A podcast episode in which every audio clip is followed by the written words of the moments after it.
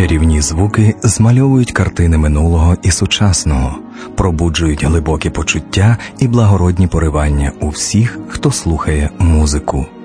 Про славетних творців музики, вітчизняних та зарубіжних композиторів, про цікаві сторінки їхнього життя і творчості розповідає Ірина Фіалко. Вітаю вас, мої любі слухачі! З вами автор та ведуча програми Наші класики Ірина Фіалко. Сьогоднішня програма присвячена чудовому скрипалю та композитору, американському виконавцю австрійського походження Фріцу Крейслеру.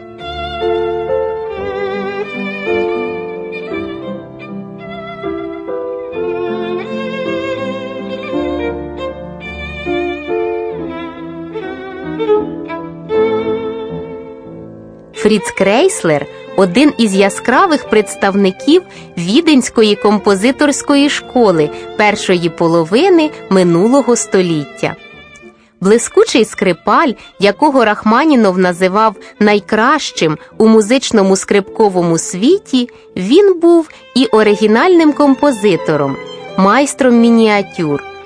Його скрипкові п'єси, а він написав їх 45, у його виконанні користувались неймовірним успіхом у всьому світі. Фріц Крейслер народився 2 лютого 1875 року у Відні в сім'ї лікаря. Батько його був євреєм, мати католичкою. В сім'ї часто музикували, а по суботам регулярно грали квартети.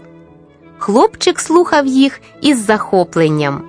При цьому він натягував на коробки мотузки і вдавав, що грає з усіма.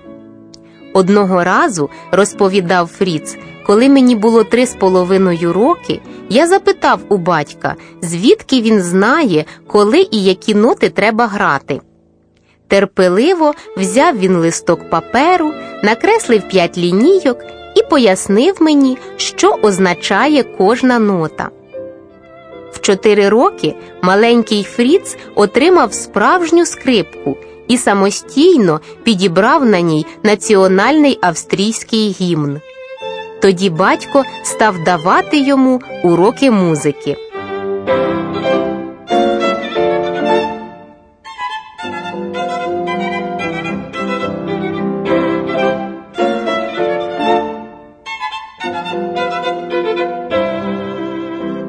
У віці семи років вундеркінда Фріца Крейслера прийняли у Віденську консерваторію до класу Йосифа Гельмесбергера.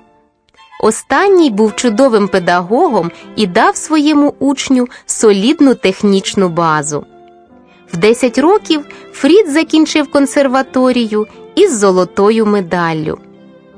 Закінчив свою музичну освіту молодий скрипаль Парижській консерваторії, де займався під керуванням Масара, вчителя Винявського. А в 1887 році Крейслер отримав гран-прі, змагаючись із 40 скрипалями, з яких кожен був старший за нього на 10 і більше років. По запрошенню американського менеджера Едмонда Стентона 13-річний скрипаль поїхав на гастролі до Америки разом із піаністом Моріцем Розенталем. 9 січня 1888 року скрипаль дебютував у Бостоні. Це був перший концерт, з якого фактично і почалась його кар'єра концертуючого скрипаля.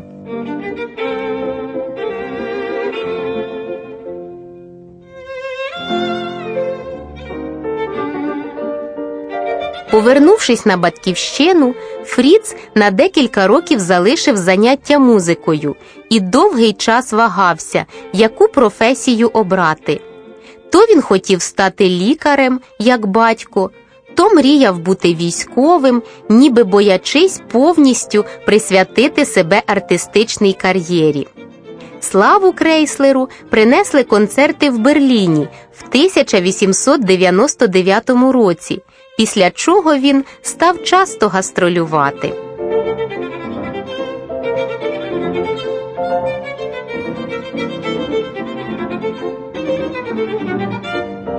В 1902 році у віці 27 років Фріц Крейслер одружився з Гарієт Лайс, чудовою, розумною, чуйною та привабливою жінкою.